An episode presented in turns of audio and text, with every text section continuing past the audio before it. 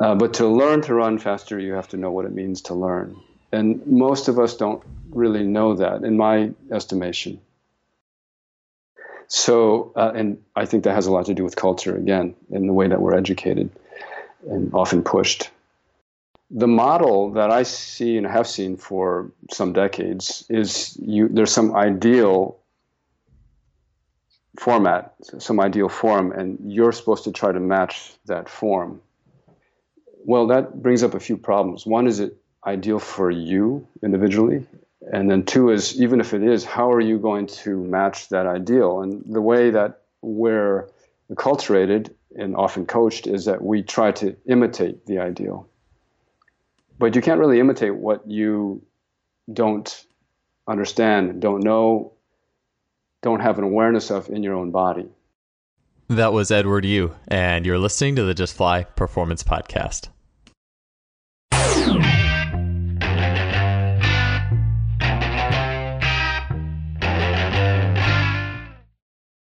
Today's episode is brought to you by our longtime sponsor, Simply Faster. There are a lot of sports technology companies out there, but Simply Faster is the only website you can go to that features an online store that covers the bandwidth of training technology, from force plates to timing systems to muscle simulators and more.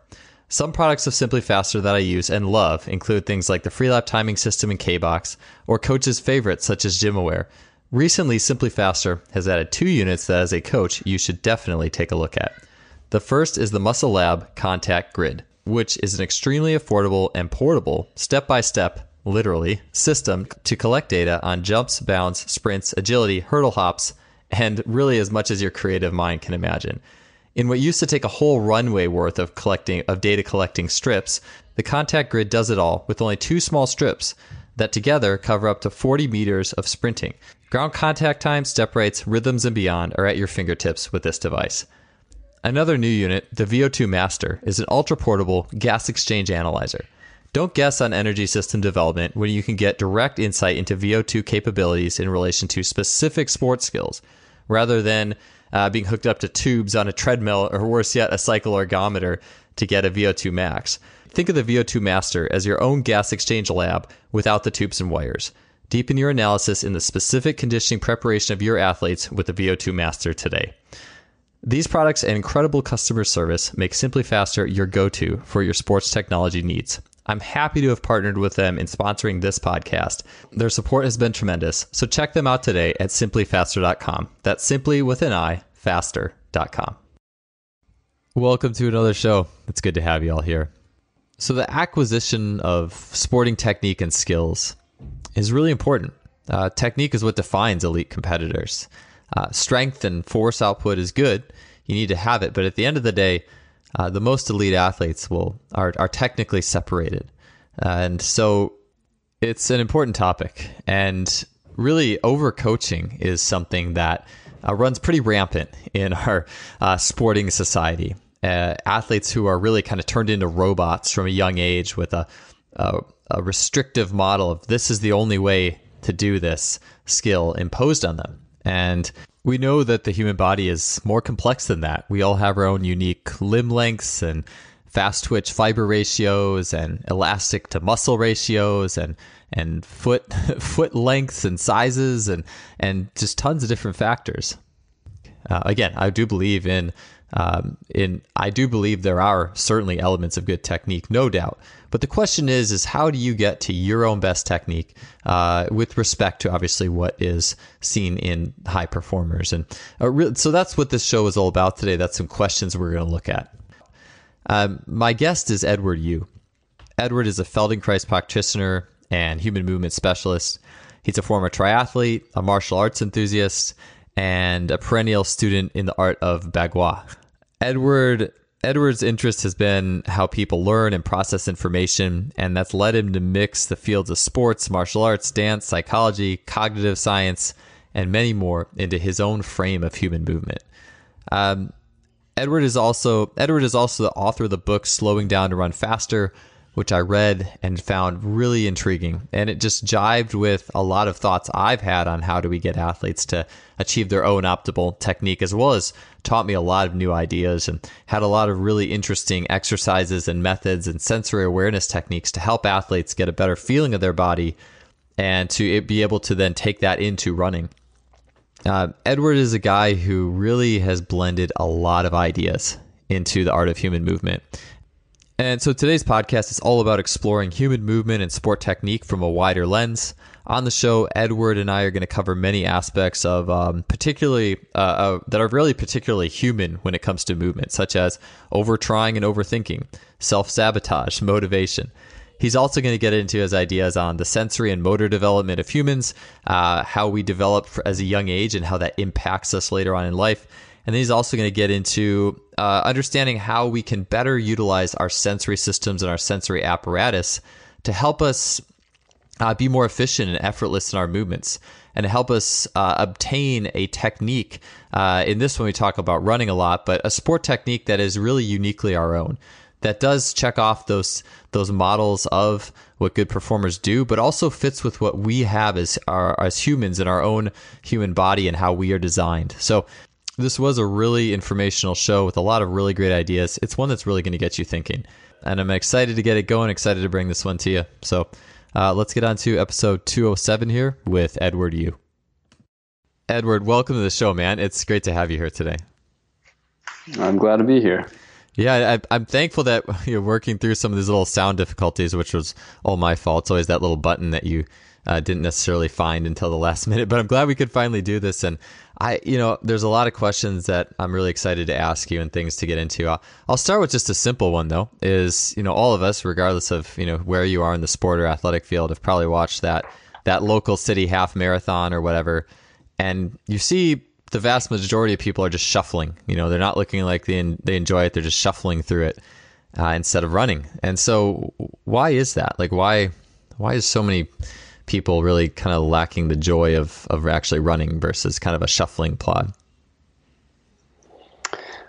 I think uh, a lot of people shuffle because that's how they run. So for them, running is shuffling. They don't have embodied in themselves the mechanics for uh, what might be considered good running form. So it's um, it's how it's what they know. Another reason is uh, maybe they don't want to be running and I think that's pretty common. And often they go together. There's the biomechanical element, element, which makes it not very fun. If you're not very efficient, you don't feel powerful. You're not going to enjoy it very much, and then you have to force yourself to do it. Um, now, if it comes to a race, I think it's legitimate for people to have grim expressions because they're usually if you're racing, you're pretty serious. I, I don't see a lot of even world class athletes smiling when they're on the track, um, but, but they're probably you know or they may be enjoying it at the same time. Yeah, I, I hear you with that. So, so making a short answer long, it's uh, I think a combination of um, mechanics and psychology, and, and maybe maybe both mixed together. Yeah, I I'm actually the next question I had is I, I want to get into the psychology of it because that to me, I think that if there's all these layers of the athlete and the human being. I think the one we often t- miss so often is how does someone's psychology make up their technique and what you're getting, what they're outputting and how they're outputting it in their practice on a daily basis. Uh, what what got you into running? Like being interested in in running particularly, and and, and what's your athletic background? Um, I did a lot of sports. I was pretty mediocre at everything that I did. I was terrible at baseball. I was afraid of the baseball. Um, but I started running, I guess, long, what's considered long, middle long distance when I was about 11 or 12, um, just because I was fairly good at it. And I think I was fairly good at it because I had some modicum of willpower. But that's not, later I realized it's not always, often actually, it's not a good reason to do something. Um, a better reason is to do something because you like it, because you're interested, because you have some curiosity in, in the subject. And I, I didn't really like running. So I slogged through, um, you know, four years of high school and I did about a year of triathloning afterwards, and and then I discovered basketball and tennis, and uh, and I stopped running. Later, um, once I discovered martial arts, and I, I quit basketball and tennis, and now I'm kind of returning to experimenting with running. But that's this is over 30 years, 35 years since I've been a competitive runner. Yeah, I, I'll be the first to admit that I don't have any experience. Sadly, I hope to change that in the martial arts because I've always I'm so interested in the elements that the martial arts bring to athletics as a as a whole. Like if you I feel like I I don't know if I've actually drawn this out, but I have this picture in my mind of all these things that if you drew all these circles of these qualities and that that really filter down into the the athlete and the sport, I think that you know the tip we, we you'd have the typical training things. You have you know strength training you know dynamic training nutrition and recovery and sleep and like but the but the martial arts I, it offered like the quality of movement uh, just from my understanding i've read um, the principles of effortless power by peter ralston and i i just think that oh. there's there's so much to offer but when I say read, by the way, with that book, I, I read the words on the pages, but I, to, to actually go through and understand, I feel like I would actually have to have him teach me. um, but I think that there's so much that that has to, to offer. And so I'm excited to kind of, to get your take on, like you said, you ran and then you went through, you know, basketball and tennis and then martial arts and then back. It's almost like, I'm sure it was like re, you're learning it again for the first time, probably in many ways after going through that. Yeah, I'm I'm just kind of playing around with it, and even when I was, uh, I've been doing martial arts, I guess, I know, 25 years roughly. Um, even when doing those, I would have to get to the place where I train, and sometimes I would run there or I run back, or and it, the running part was not just for transportation. I would I would experiment with it, and I'm continuing that experiment. But it's not something I ever did when I was a runner, or I considered myself a runner. I didn't experiment. It was just getting in the times, getting in the miles. The coach would stand with a stopwatch, and if you didn't make it in a certain time, you had to do it again. You know, um, so there was there was there's actually a term you just used, quality of movement, which is really important, and it was never mentioned when I was an ath- uh, a runner or a basketball player or a tennis player, but.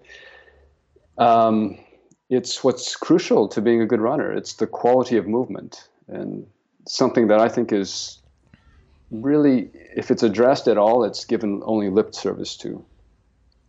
Yeah, I think that's something that is so present on however many like individual sports running programs, a lot of swimming programs.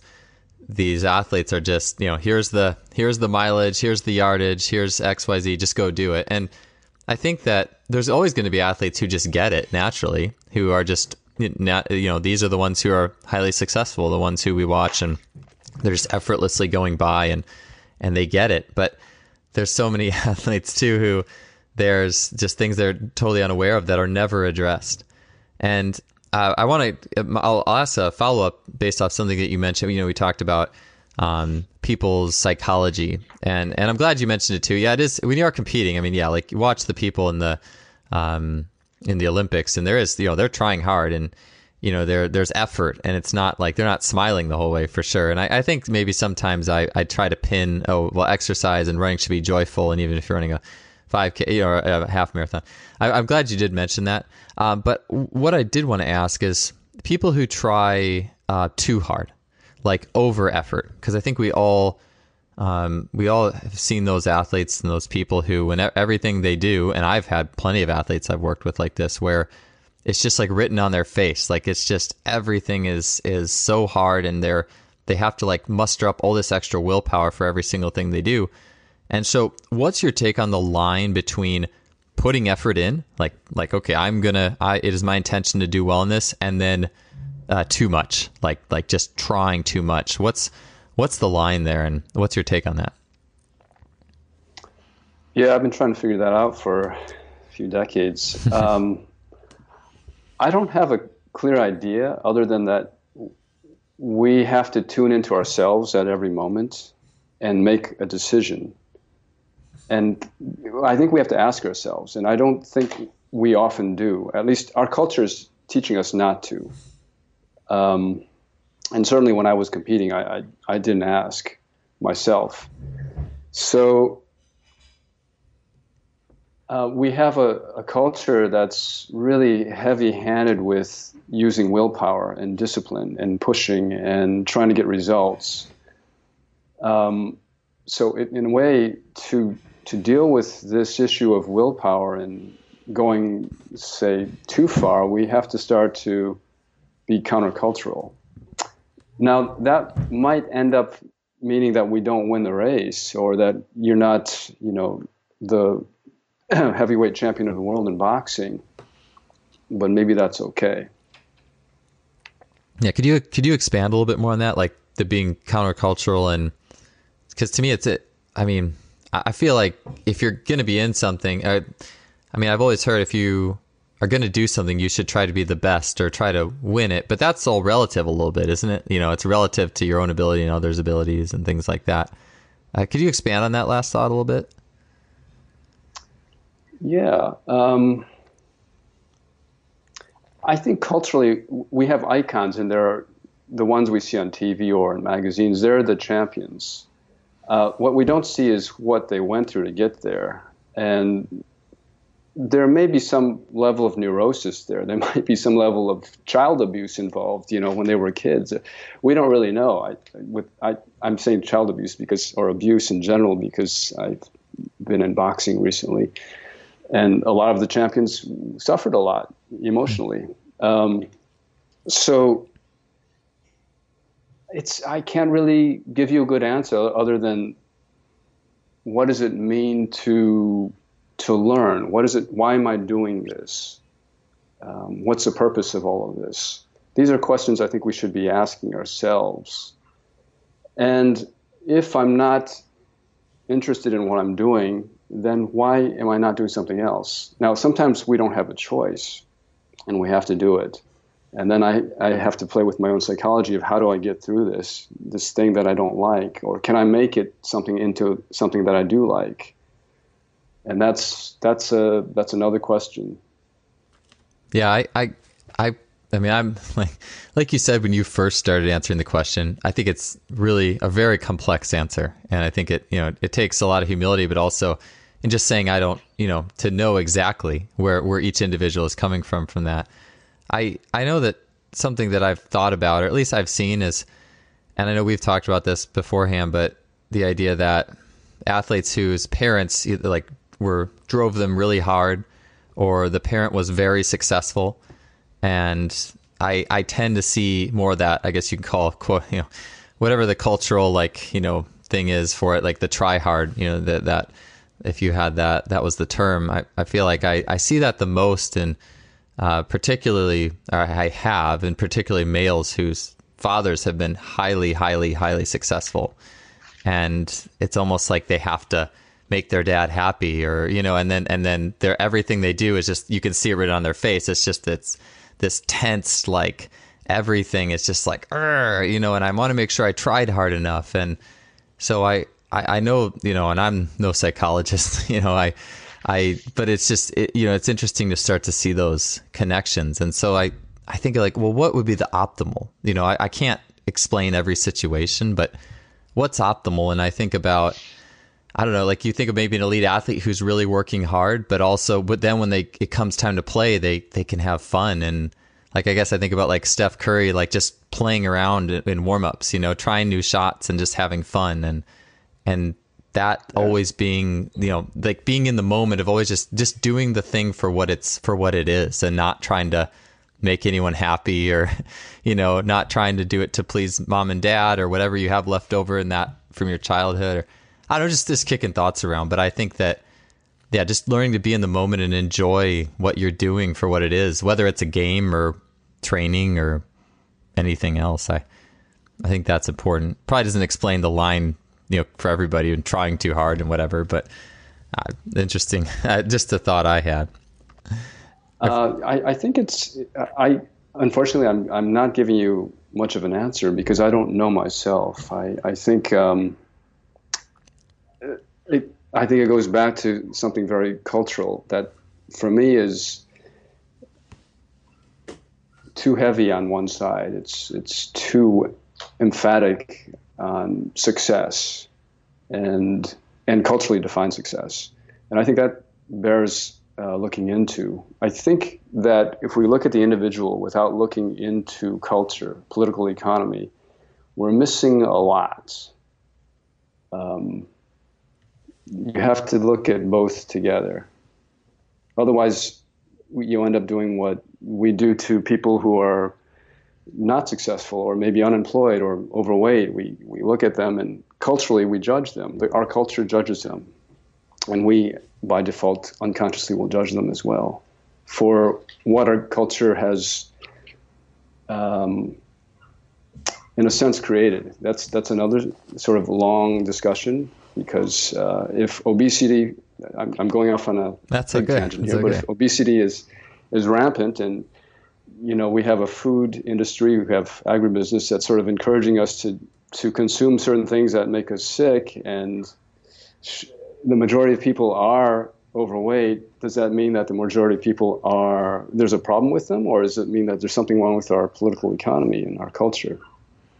Yeah, super complex systems. I it does what you're saying though makes me I would be really interested to you know, maybe someday just to go check out different cultures and then see how the, the, the, the, youth sport culture building on up is kind of the product of that, you know? And I think that, yeah, yeah it's a really complex system. I'm very, it's really interesting. And, you know, that, that whole idea too is probably worth a podcast in and of itself. But I, I feel like I have a lot more years of experience before I could really be a good host on that one. Uh, but super interesting stuff. And I, I definitely hope to look more into that as my years go on. I, I did want to ask you too, and this is probably similar. Um, you know, and I, I don't know if this is a big. I'm sure it is in the Feldenkrais world, which I know obviously you are, um, you know, have huge experience in. But how and why do we as human beings tend to self sabotage our movement versus you know you watch an animal run or a child move and it's you know I, we would say that those movements are a lot more pure and then you look at a a full grown adult and something you're like man what happened what happened along the line? Why do we um, how and why do we start self-sabotaging our movement over time as we grow into adulthood? Uh, it depends on the culture you're in. I mean there are cultures where people move really well and there are cultures where i think they don't move so well. That would i would say our culture doesn't move so well uh, children are good at certain things, a lot of children, but I think that's actually declining now. If you look um, at how they move, and that's, I can conjecture that that's largely due to the liquid crystal display monitors that are everywhere the, the phones, the tablets, the, the flat screen TVs, and so on. Um, and what that encourages in people, which is basically staring at something while you're sitting down. Um, but animals is another issue as well. They, they are not as um, how shall I say their their capacity to learn is not as extraordinary as humans, and so we have the greatest capacity to learn, which means there are many more pitfalls in the way to getting to where we want to go for, for uh, other mammals, they a lot of what they're going to do as an adult mammal is already hardwired. They have to learn some, but not nearly as much as a human. So just for a human to reach what's called a mature gait takes about four to seven years. That's a long time, you know. Uh, if um, if a, a, horse was just born, say you have a foal that just came out, it, it, might be able to run on the same day. So that, which is pretty extraordinary, but mm-hmm. that's because it's already hardwired in the brain. So the self-sabotage in our culture is has a lot to do with habits, and where do the habits come from? One of them is the chair. If you just remove the chair, you you really gain a lot of advantages there are other things like uh, we no longer walk place to places. We don't ride bicycles. We we drive cars. Now we don't go anywhere. Actually, we're we're in the pandemic, yeah. so we stay at home. so it's even worse. But so there there are a lot of cultural things in place uh, in, in modern culture that prevent us from doing things that you know humans did for eons before, for example, the chair arrived. Yeah, the the screen in the chair. I yeah, compared to yeah, I mean, you look at like an indigenous culture. I guess the epitome of a good mover might be like an indigenous, you know, society, right? Where you just the kids grew up just moving and playing. And I was just listening to a podcast that were talking about uh, like a five year old needs to do however many thousands of movements a day to optimally develop and and you know in the modern society with screens and sitting in class you know for eight hours a day and all these things it's it's it takes a toll on those movements. And i uh, i was curious too you know uh, well also uh, before i have my follow-up question you'd said something was interesting is we because this is something i think maybe i take for granted. Maybe i'm a little bit of a pessimist with like humans versus you know animals. You watch like the tiger jump like six feet in the air to grab a you know piece of steak or something or the bobcat i mean it's just unbelievable the precision. But at the same time, the, to me, those are much more innate movements versus, I mean, I don't know, like you can teach a dog to kind of ride a skateboard and it looks funny on YouTube, but you're not, I, I mean, could you teach a monkey to do a, a 360 on a snowboard? Like, I don't think, I don't know. I don't think you, like you're saying, like it's almost as if,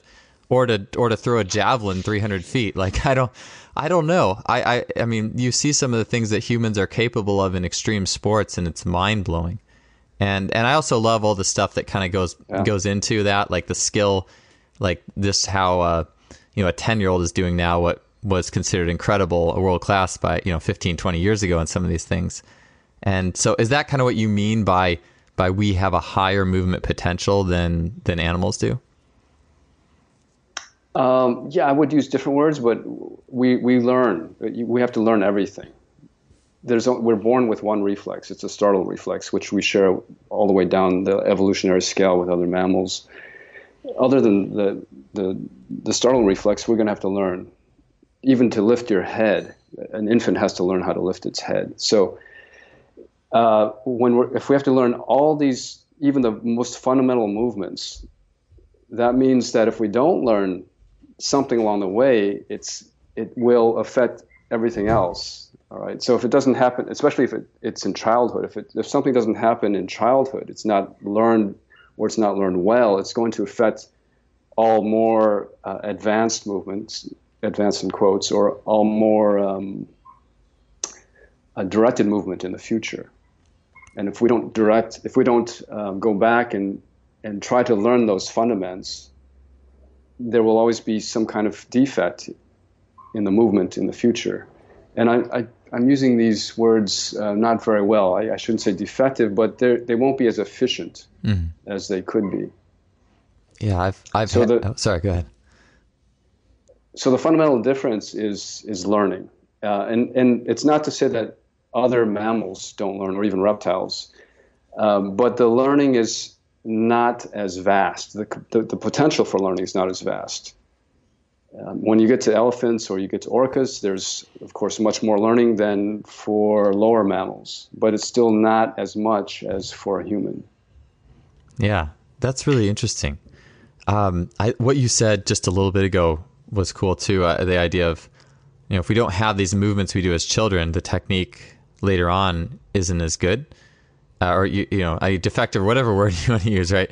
Uh, you could probably use a few different things, but I know um, there's been I've had a few people on this show. There's a track coach um, Dan Pfaff, and then uh, Jeremy Frisch, who's really taken on a lot of the uh, basically the idea is that there's all these fundamental movements that like track athletes would do that are very like you know innate and rudimentary. And and and a lot of times and Jeremy was saying this that he would see athletes who wouldn't get coached in technique at all and then they would just learn they would just be doing all these childlike, you know, primal movements, and then all of a sudden the technique just gets better, and uh, it just wow. resonates with what you're saying. Yeah, I mean, I don't, you know, I don't think that's necessarily the case with every single person, but I, I, I think a lot of times just going back to you know reinstilling the way that we're supposed to move, and you know, it, it's really complex. You know, I'm sure all the reasons, but.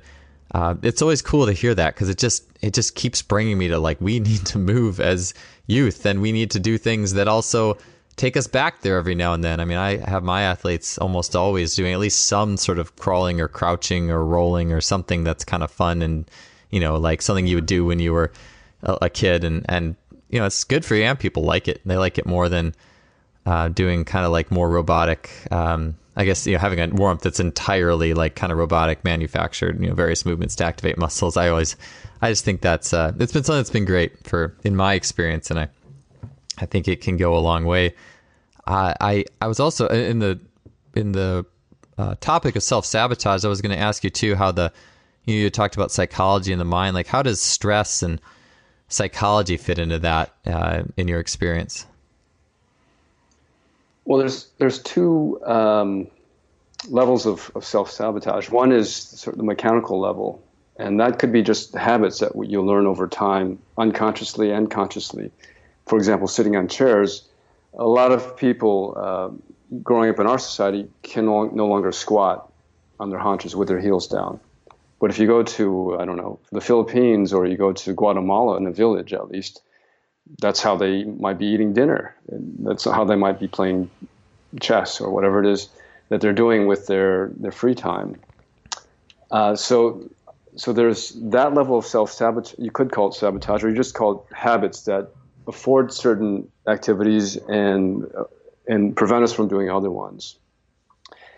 Uh, the level of psychology, um, well, that's pretty complex. And one, it, one thing is, I believe we're often doing things we don't want to be doing. And, you know, culturally, we're, we're told that it's, it's good to be doing these, these things. I don't know why. Um, maybe it's better to have a society where we're not doing things so often that we don't want to be doing. There are some things, of course, that need to be done that maybe we don't, you know, love doing all the time. And I'm not saying that we should avoid our responsibilities. But I think we do need to look at society if so many people are doing things they don't want to be doing. And I'm going off on a big tangent here, and I don't want to. another another podcast in and of itself, but it's interesting as it relates. Yeah. So it, it relates to my, my days running. Why was I running? You know, I was running because uh, probably I had low self esteem, so it gave me some modicum of self esteem because I was relatively good at it for a while. When the other kids started beating me, you know, then I wasn't so good and my self esteem dropped. But I, so then how do I keep that self esteem high, or how do I, unconsciously I'm thinking, so I'm not really thinking, but I'm feeling, how do I in, improve my self esteem? I have to beat that guy, or I have to, and to beat that guy, I have to run this far, this distance, and, and this, this, uh, this time. And to do that, well, I maybe have to run a thousand miles in the summer or something like that. So, um, so the, the psychology is pretty complex, um, and and I think it, it bears looking into, both on the individual and societal level. It's interesting how you mentioned you know the running and the self esteem. I mean, it's the same for me and and uh, jumping early on. Like I remember when I was in uh, probably like fifth grade and I was taller than the other kids. I had long arms, but like there was these beams in the classroom, and I remember I was like the only kid in the class who could jump up and touch this beam or something like that. And the other kids were like, "Whoa, look what Joel can do," you know. And I was like, "Oh, I'm, you know, I'm recognized for something." Like, and so and and so I just, you know, that was my obsession for. I mean, still now I'm still obsessed with it in many ways. You know, I've expanded how I kind of view it all.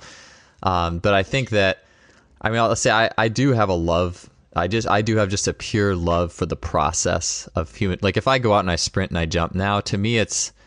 I mean, I'll I'll do it when no one's around. You know, if no one saw me, that's you know, no no worries. Like it's just to fall in love with the process over you know years. But I think if you ask me why are you doing this when I'm you know 14, 15, 16. I don't know. I wouldn't. I would just say I like doing it. You know, I get a rush when I when I jump when I set a PR, and that's great. You know, I, I think that stuff is awesome. But there's always there are always, I think, other reasons sometimes for why we might be doing something that we're unaware of from, uh, uh, like you said, like being just just being good at something, being better at something, and I think it's you know if we have gifts, I, I think it's important to foster those, you know. But yeah, it's it's uh it's certainly a complex it's a complex thing. And I will say like there that that does take me to my next question is which is um, motivation because it's, it's funny you had brought that up. That was my next question is motivation because what if we what do we do if we're not motivated uh, to train like if you're running or doing whatever it is you're doing, uh, your, your martial arts routine, or you're just not motivated to do it. Um, what's what are your thoughts on that? Like, what what would be a good alternative on the day? Uh, how would you approach your workout with that in mind, and and how would you how do you look at that whole thing of because obviously it's a big problem, right? Like we would all be in shape. Uh, you know, there, there would be no such thing as obesity, right? If everyone was just super motivated. Uh, clearly, that's not the case. And even whether it's whether it's just general fitness or even being great at your skill in sport, it's there's there's probably some similarities. So, what's your take on just motivation, and, and what do you do if you're not really motivated on the day? I don't know. I don't know how to answer that either. to be honest, uh, I, I, I know there's a billion dollar or multi billion dollar industry, you know, based on on motivating people. Um, myself personally, I'm much easier on myself uh, than I used to be, and I kind of like if I don't feel like it, I sort of ask myself, well, what if I try a little bit, or, or maybe I'll take a day off. Um, I actually begin my day with a little bit of bagua, and I I wake up. I'm usually feel very tired and sleepy. It's for some reason that's how I wake up in the morning, and so I start very slowly and as I as I you know start to feel a little stronger, I start to speed up a little bit, and it becomes organic. And by the end, I'm I'm thinking, gosh, you know, this is way better than coffee. In fact, it is. It really wakes me up, but without a jolt. It's just gentle and gradual, and that keeps me wanting to do it every day. I remember when I was in track, I didn't, you know, back in high school, like the, the alarm would go off, and I knew that I don't know, maybe 12 hours later, I was going to be on that track. And that didn't, that was not giving me incentive to lift my head off the pillow in the morning. So um, it goes back, I'm going to sound like a broken record, but to ask ourselves, why am I doing this? Do I really want to do it? And, and sometimes, you know, maybe it's better not to. Um, you don't get rewarded for those kinds of things. You get rewarded in our culture for doing, for pushing through, for doing the right thing. The guy who uh, ended the My Lai massacre, Hugh Thompson, who trained his guns on American soldiers because he saw them chasing villagers after they had already murdered maybe 450. He was not rewarded for doing that. They, he, they tried to get him killed for two years after that. So I'm going off on, on strange tangents here, but I think it's important to ask on a personal level why am I doing this or why am I not doing something? And if I don't feel like it, but I still think it's something that I would feel better doing or I would feel better having done, I could ease into it and take a few steps and say, okay, how do I feel now? How do I feel now? How do I feel now? Do I want to stop? I spent um, a couple winters um, trying to cure an autoimmune disease with this crazy idea of going in cold water.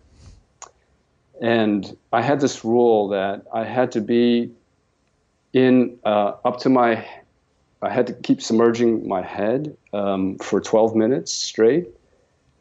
Um, and and it was it was cold enough that I didn't. It's not like I wanted to jump in the water. It, it, sometimes it took me 30 minutes just to get my head under. But what what kept me going for a few months doing this was I always felt, you know, I can I can get out out any time. And I really genuinely gave myself permission to leave anytime. And in fact, one day it was like January 13th or something, I, I decided, oh, you know, I don't want to do it today. And in the end, I didn't cure myself of this autoimmune problem, but, but it was a, an interesting psychological thing because I know uh, if, say, a doctor or a coach said, you have to get in there and you got to be there t- for 12 minutes a day, I wouldn't have wanted to wake up in the morning. I would have been hitting the sleep button you know, continuously.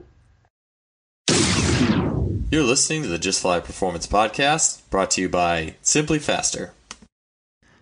I, I like what you said about like just getting started. Like if you're not motivated, just I like the idea of I've heard this before of just just go do one push up. Like make it your goal to do, you know, if you want to get fit, like just doing one push up. It's like, oh, I did one, you know, and and that's not so bad. I can do some more, but I, I, I say that more in the sense that I also I've been attuned to lately And this kind of comes from I saw a video Paul Chek did on this where like it was like a recovery day workout and you would just do an exercise like eh, I don't know maybe like a cable chop or something and how do I like do I like this? Does it feel good? Like maybe do some biofeedback after you can you know touch your toes or just kind of see how your body responds to it. Oh okay cool I, I like this my body likes it I'll keep doing some more of this one you know and just kind of picking what feels good and what I've been doing lately if I if I have any lack of motivation, I oftentimes just kind of go through and just feel different parts of the the sprint or just kind of like or, or jump or just or or lifting whatever you know maybe lift an odd implement in a different way or um, or just kind of play around with my feet on PVC pipes for a while and, and just just do it for what it is before I get to any like hardline structure or anything like that. And by that by that time, usually I'm like, okay, let's go. Like let's I'm I'm fired up. I'm ready to do this, or maybe maybe I'm maybe I scale back the workout if it's not quite as you know not firing as hard as I would. But I like the idea of of just kind of getting started and feeling things out a little bit. I think that can help to attune one to the process more than um, like like here's the meat and the potatoes and you have to do it. Although I do think about you know having worked with like high level and elite athletes for a while, I I think there is something that does make those athletes elite is that they have the ability, at least for their time as an athlete, to, you know, regardless of how they're feeling, like they're gonna, or maybe they are just they are just so motivated and attuned that every day is like, let's go, let's go. Like I'm excited, and I do almost, I feel like I almost see that more than I would see the other thing of, oh, I'm just gonna grind through it, I'm just gonna do it. Like to me, the most successful people I've worked with are people who, like every day I see them, they're pretty excited, they're pretty ready to go, like they they just love they just love what they do and and i think that it takes me to thinking too about how your emotion precedes. I've talked about this with um, Logan Christopher, a guest of mine, and I'm sure you get this off a variety of kind of you know authors who are getting out there in the psychological field. But like the emotion and how you feel about something, kind of preceding the result you're going to get from it. And if you go into something and it's like ah like um, you know, oh, this is going to be, you know, I, I don't want to do this, but I have to. Like, I think the result, the way your body will respond to it will be a little bit different than it's like, man, I love this. Like, man, I'm grateful that I get to do this today. You know, man, I'm grateful that I have these gifts. Yeah. And I don't know. Sorry, my, brain just kind of spat that out. I don't know if I was planning to say all that, but. Um, that's a better answer than mine. I, would take your answer. So I'm not trying to steal. I'm not uh, trying to steal. You know, steal the show at all. It's just kind of like what kind of popped into my no, head no, for I, a few I, seconds. I, I like what you said. I like what you said. It's something. Yeah. If if you enjoy it, that that helps. And I think it's uh I marvel at people who are, um, you know, world class athletes who can really just keep going every day. So I don't know what's behind that. Yeah, I do think it's yeah, yeah, for sure. It's um, it's definitely it's definitely been enlightening for me. But it does it does actually now going back, it does reinforce. I think yeah, what you said. Like if I you're watching athletes across the span of seasons and oftentimes, you know, the you do start to see the links I think between the emotion and energy going in each day and the results, and you know, it's it's super uh, multifaceted. And uh, anyways, I, I do want to get to um, the technical, like like slowing down part, because that's your your book. if we talk for uh, you know hour and a half and we haven't got to that, I definitely want to get to that. So uh, first, uh, tell me about um, tell me a little bit about the background of the book that you just released, and then uh, let's get into slowing things down to, to run better and be be more um, technically better in what you do. Uh, when I was um, in my 30s, I remember running down the street because I forgot something um, back in my car, I think. And it was this feeling of lightness. And I had already quit running probably 15 years before that. So it was this interesting sort of epiphany that, hmm, how come I feel like I always wanted to feel when I was a, a runner, but I never felt like that when I was a runner? Uh, and at that point, I had been doing martial arts and some Feldenkrais. And so, um, with further exploration and teaching, I ended up with this book, Slowing Down to Run Faster. And it's, it's, uh, pretty much rooted in martial arts, Bagua and Tai Chi in particular, maybe a little bit of boxing, and Feldenkrais. So, in, when it comes to running techniques, so just looking at running, uh, the typical would be, hey, you know, you're man, you you aren't you know doing this with your knees or your arms correctly. You know, whatever correct is to the coach. You know, whatever their model is, and we're we're just put in these. Uh, we live in these world of cues and technical models and things like that. And so, what what's your approach to running better? So, a super broad question, but where do you? What's your starting point with? Hey, I want someone to enjoy running more. I want them to, you know, be able to run more effortlessly and efficiently. Where do you start? I think you start with learning. They have to, to run faster. You have to learn to run faster. And and when I say faster, I mean more efficiently. And probably most people would say more beautifully, more gracefully. Uh, but to learn to run faster, you have to know what it means to learn. And most of us don't really know that, in my estimation. So, uh, and I think that has a lot to do with culture again, in the way that we're educated and often pushed. Um, the model that I see and have seen for some decades is you. There's some ideal format, some ideal form, and you're supposed to try to match that form. Well, that brings up a few problems. One is it ideal for you individually? And then two is even if it is, how are you going to match that ideal? And the way that we're acculturated and often coached is that we try to imitate the ideal. But you can't really imitate what you don't understand, don't know, don't have an awareness of in your own body. You can create a caricature of it, you know, which is what generally happens, but you, you can't really accurately and precisely imitate it. Otherwise, if we could, we would all probably be very good runners. We'd all have really good form. And so when I see um, these quote unquote simple corrections um, that coaches make, um, what I think is being taken for granted is that is not simple. Any movement that we make as humans is extraordinarily complex. If you consider you have roughly 630 muscles moving 206 bones vis-a-vis roughly 230 joints.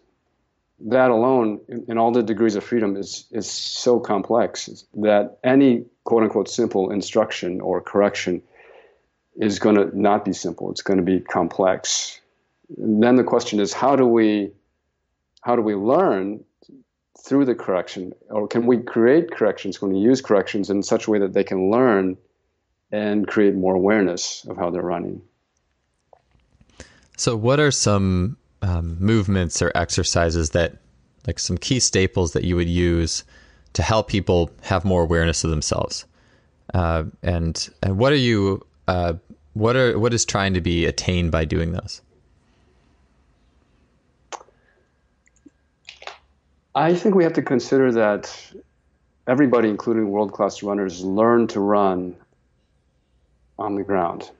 So what I'm what I what I mean by that is that the fundamentals for learning occur from the time we exit the womb until uh, usually around you know five, six, seven, eight when we reach full mature gait, or maybe even later when we when our form is finally complete. And a lot of that happens on the ground, and so um, it's very powerful to go on the ground. This is a big part of Feldenkrais, and it's also part of jujitsu and judo, but they usually don't slow down very much. And to explore a movement with many different configurations and varying constraints on the ground so that your nervous system can start to pick up new movement patterns. You're always trying to increase novelty and introduce novelty and increase patterns in the mind. Um, so, in through those explorations, you can start to fill in the gaps that maybe may have been missing that will help your running form. Now, that's very general. There's thousands of ways to do that, but that's a starting place because if you try to correct form or change it when you're already running, you're going so fast that there's very little that you can do. The nervous system can only accommodate so much novelty at one moment. One way to uh, decrease all the so-called noise, if you want to use sort of a communications engineering uh, analogy, is you decrease the noise by slowing down dramatically and reducing um, other stimuli. And, and I find, and I'm borrowing heavily from Feldenkrais and, and internal martial arts, that, that slowing down does that. Getting on the floor does that even more. If you're standing, already you're having to deal with gravity on a much higher level. I mean, it takes an infant, on average, about a year before he or she can stand with some level of competence and takes even longer before he or she can walk with some level of competence. So when we're standing, just standing alone, which seems very simple, we're doing something that's neurologically very complex and took a lot of learning, or even just sitting um, upright without a chair back, just to just to sit as you and I are doing right now. You know, a baby can't do that. She has to learn to do that, and she has to do a lot of trials of various movements and various configurations with different constraints in order to get there. She doesn't have a teacher, hopefully. Hopefully, the parents don't get in the way. She'll learn it on her own. The constraints are gravity, the, whatever kind of floor you have, or she happens to be on, and whatever, whatever, else is in the room, and her curiosity. And if there's no, as in a side note, if there's no LCD screen nearby, no no TV, it, it's helpful too because that's more that's another distraction sometimes I think about, you know, you could pose the question. Um, I had a, uh, when my daughter was she was two and she was kind of playing. Remember, we were in Hawaii and and and Waikiki, where there's like a little, very gradual little like beach where you can just walk very slowly, and it very slowly gets deeper. And my two year old's like walking out in the water, and and uh, you know, I was trying to kind of show her. Um, you know, like, oh look, daddy's swimming. Like, you know, you can you know, can you swim like daddy or try like but I was having a conversation with a swim coach who was like, "Well, who who taught you how to walk? You know, like do you?" At the end of the day, you know, if a child explores enough, and you know, they're going to figure it out on their own. And I think about, well, what if you, you know, what would children end up walking like if you you tried to coach them like the way we coach everybody else, right? It, I feel like it would end up yeah. getting kind of messed up, and and uh, you know, I'm not to, I'm not to like, I'm not trying to like deviate. I, I think there's lots of awesome coaches out there, and there's lots of different ways to improve technical abilities and things like that. I'm not saying that as soon as you coach an athlete, you're going to mess them up or anything like that. But I do think that, yeah, with with learning, like I think the key and what you're getting is like we don't want to interfere with learning, and so you're saying that that really learning is it's it's uh, I, I, what would your definition be of being a good learner? I don't want to put words in your mouth. I'm kind of trying to think of my own definition at the same time. But what's your definition of being a good learner on both the childhood and adult stage? Are they one and the same? Really? Are there are there any differences you become adult, or what? What's being a good learner mean to you in your movement practice and trying to be better? Mm, I think uh, we have to define learning. I, I don't think it's well understood in our culture. Um, and if you see how we're educated in schools and, and how we're coached, that's confirmation, at least for me, that we don't really understand what learning is. Um, there's an idea handed down from the Enlightenment that learning is like nurturing a, gro- a flower to grow. And there's another idea, which is you take a, a pitcher and just fill it with water. And that's kind of how the conventional idea of learning is you just you're stuffing sausages. You're filling, you know. I I like the first one. I like the Enlightenment one, handed down from I don't know three four hundred years that we tend to ignore. And those those principles are really nice, and that's how you end up with a Jane Goodall or a Aretha Franklin or a um, Albert Einstein. They had the room and they had the nurturing to grow. They weren't forced if you forced Einstein to, I don't know, do 100 push-ups a day, I don't think he would have done it. In fact, some of his teachers despised him because he completely ignored them, um, because he just did what he wanted to do. That's a little bit extreme, um, but maybe not so bad considering what he, the legacy he left us. So I think it's important to start to question what is learning, and what I see in the athletic world, in, in the sports world, and often even in the martial arts and dance world and in the academic world is a lack of learning. It's more of a, a filling the pitcher with water. So by that you're by just filling the pitcher with water, You're saying this just kind of putting information in regardless of how it's actually getting processed and not paying attention to the processing. Yeah, that's a nice way to, to state it. Yeah. For example, um, in, in, my book, I, um, I, cited Michael Johnson, who's he's a great runner. Obviously, he held the world record in, in the 200 and 400 meters. Uh, but he was trying to explain how Usain Bolt was biomechanically inefficient. That's trying to pour water into the pitcher. and, you know, I think Usain Bolt, if you try to do that, my colleague uh, John Tarr in Sweden said something very nice. He said, if, if you try to correct his form, you would stop him from being who he is, which is the greatest sprinter in the world, at, at least at that point. Uh, I think he retired recently.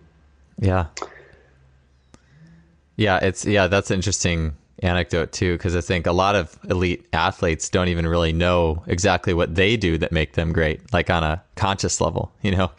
And then uh, oh yeah, and so yeah, and that the, with Usain Bolt, yeah, exactly. I mean, I'm still um, you know mining out all the little nuances. You know, not like every, not obviously not everyone can sprint technically the same as Usain does, but there's things that he does, little nuances that are just incredible, and that a lot of people would say are quote unquote wrong or whatever. But it's not for him. You know, if you if you fixed his form, quote unquote fixed, he would run slower.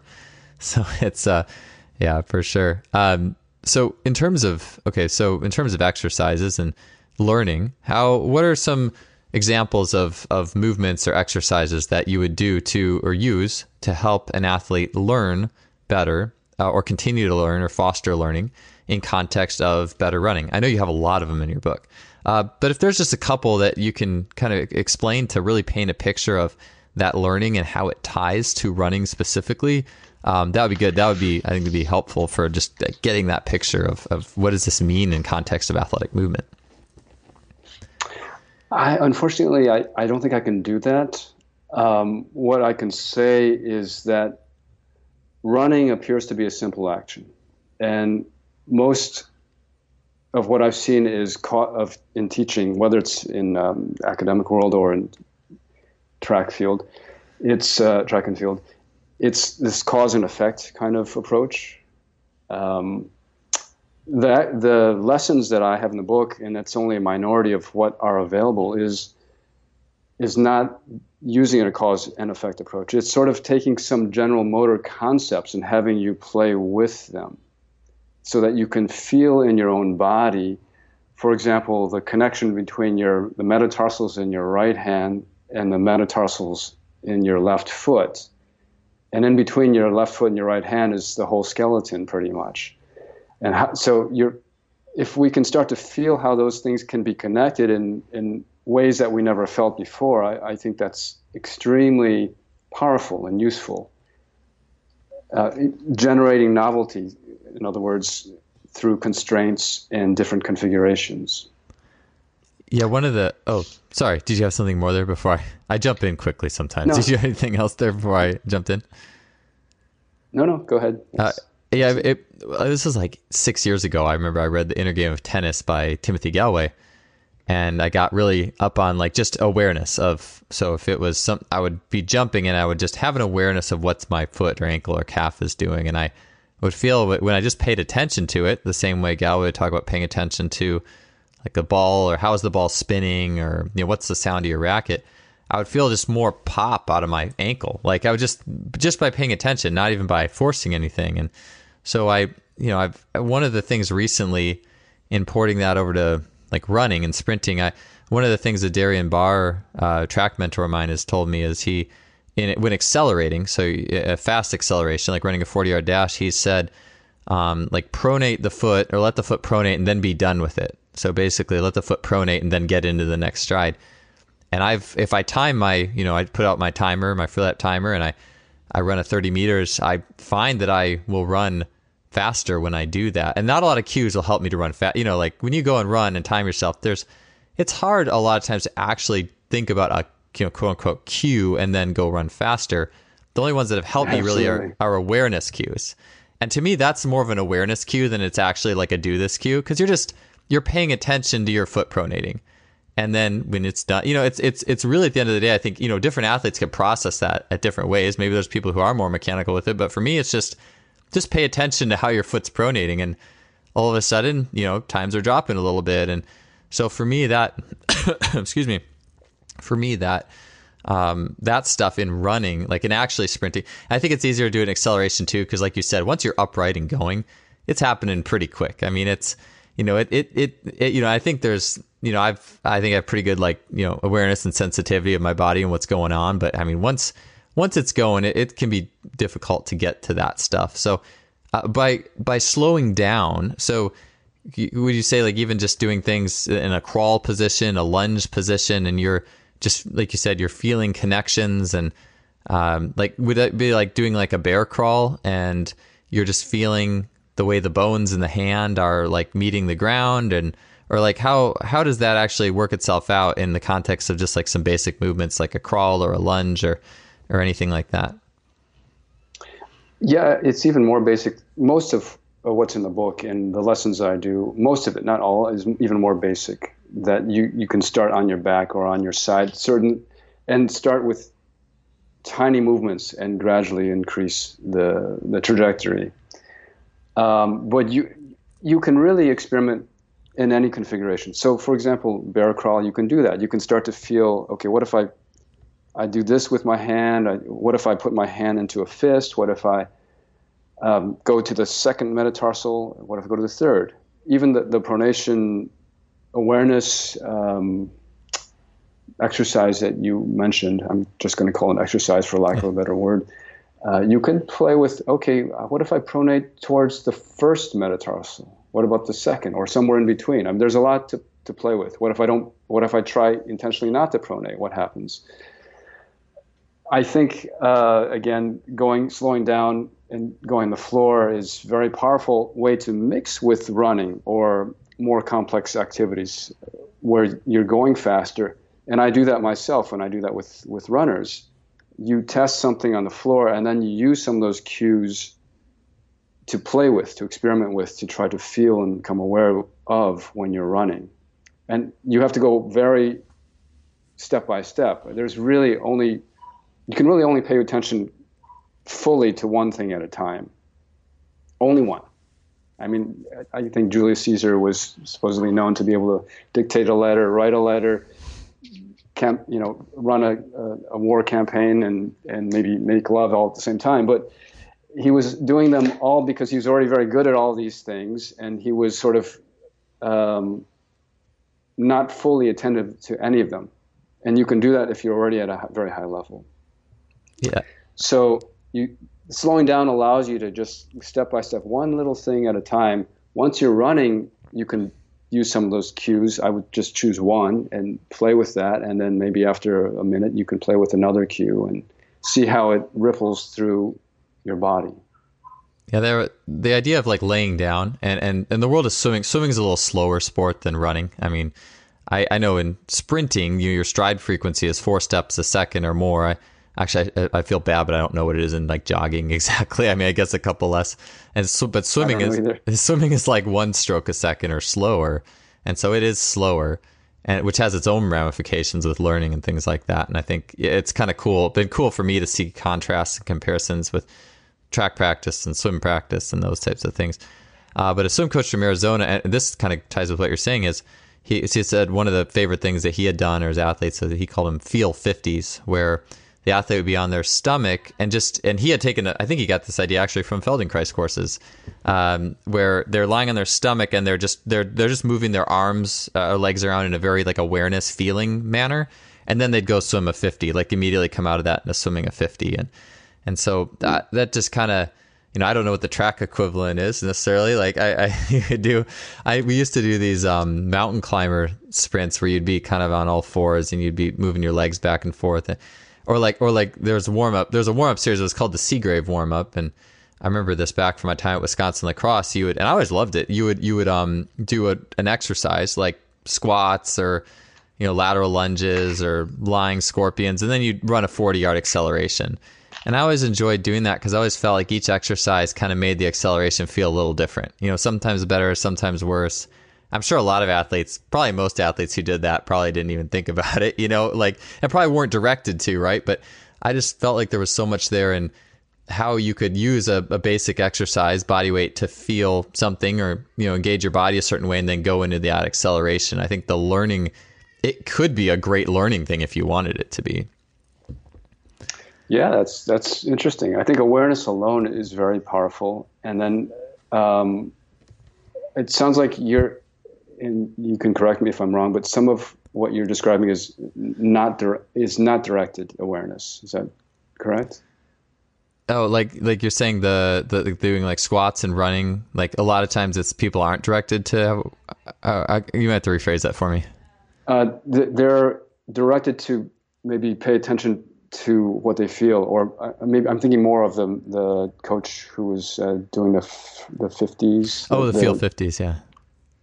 That's maybe less directed awareness, which I think is useful. That, at least that's how I'm mm-hmm. calling it right now. And then there's the idea of directed awareness, which is um, what I'm trying to get at in the book. And I think they're both both extremely useful. Awareness in general is is a good thing.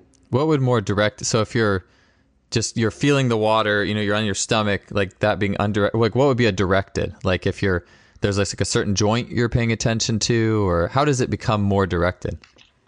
Uh, it could be, for example, let's say I'm going to swim a 50, but I'm going to each time I'm going to pronate my hand such that I don't know, exaggerate the pronation in my right okay. hand.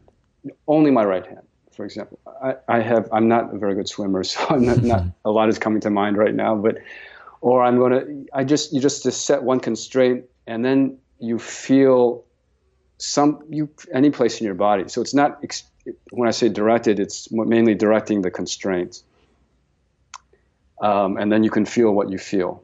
So, for example, you might feel your elbow doing something else. You might feel your your hips moving in a certain way, and that would be um, as a teacher when I'm working with individuals or in a class, I'm directing their attention to some degree. Do you feel this? Do you feel this?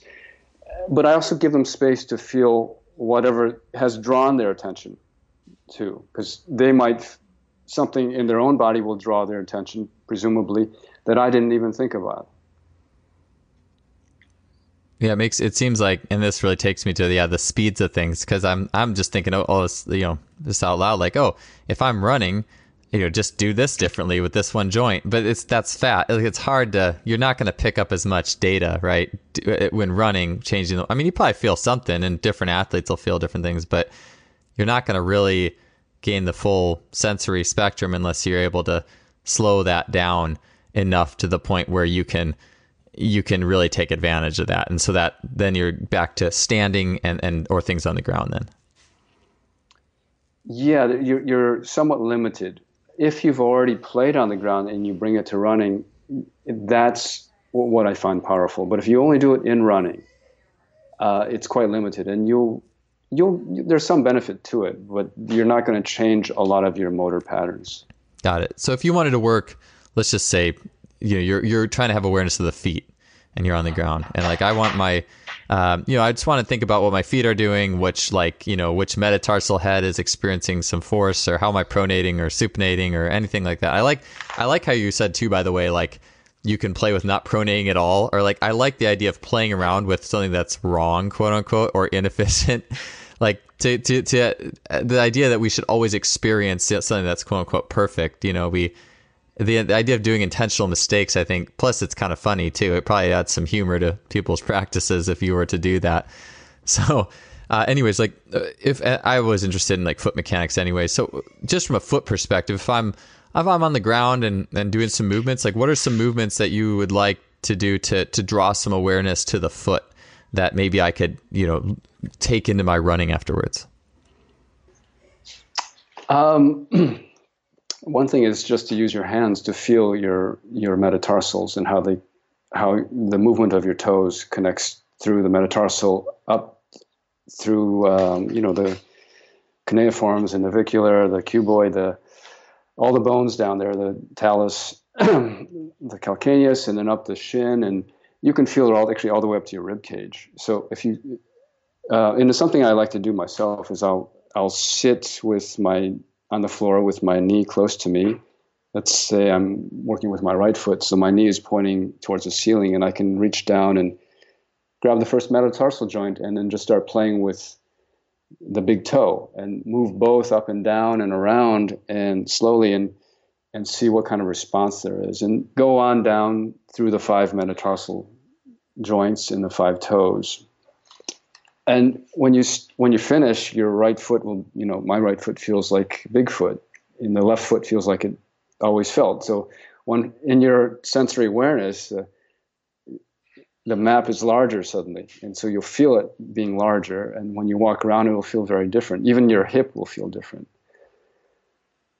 Uh, but that's and that's just a very simple exercise um, to increase the awareness of your own foot that has somewhat powerful ramifications. Often people don't have a lot of strength in their feet and often they don't have a lot of flexibility or maybe it's one or the other and then it gets more complex then there are other things that that one can play with. Yeah, that's that's something that I've really considered this past year. The idea that even like you know, I think probably working with your hands would probably be better than like a tool like a lacrosse ball or a roller. But just the idea of so many people roll their feet, you know, with a lacrosse ball or something because they're gonna I don't know quote unquote break up the fascia or whatever they think's happening. But I but I, I've noticed when doing that, I'm like, wow, this is a good like neural wake. This is a sensory wake up and and then you know doing I'm doing some jumping or some some Olympic lifts, and it tends to feel like like it's just like what you're saying, and and I've I, I think that stuff is great. Like it's it's an awareness tool. I think maybe sometimes just as much as it is a you know a release or whatever that means. So I, uh, I it's super simple, right? Just just massage your feet and then go go run and take the sensory with you. I mean, it really wouldn't get uh, simpler than that, right? Yeah, you've got what two hundred thousand nerve endings at the the bottom of the sole of each foot, and they're. I don't think evolution made mistakes. They're there for a reason. Yeah, I love it. Um, well, cool. Well, that's an awesome little practical piece that I think we can end on. And it's just really cool to talk with you today, Edward, about learning. Like, it's just it's it's not just about you know at the end of the day the the run or the sprint. There's so much that goes behind what makes us human and how we learn, and then how that gets outputted into our our movement practice. And I really enjoyed talking with you today. It was really great to hear your expertise on all this. I had a lot of fun. Thanks, Joel.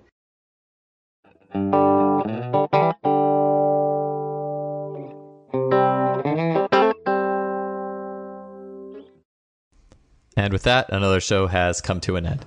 Thanks for being here. We really appreciate you guys being on this journey with us. Uh, if you enjoy the show, what we're doing, uh, you can help us out by visiting iTunes, Stitcher, and uh, shoot us a rating or review. We'd really appreciate it. Uh, it would definitely help spread the word of what we're doing. Also, want to give one last shout out to our sponsor, SimplyFaster.com, suppliers of high end training technology. Uh, stop by their website for not only an awesome blog, but check out their store. They're, they're constantly expanding uh, really a bust of in sports training tech. So, uh, check out from group training to individual needs. Uh, they really have a wide range. So, be sure to support them. We'll see you guys next week with another great guest. Have a good one.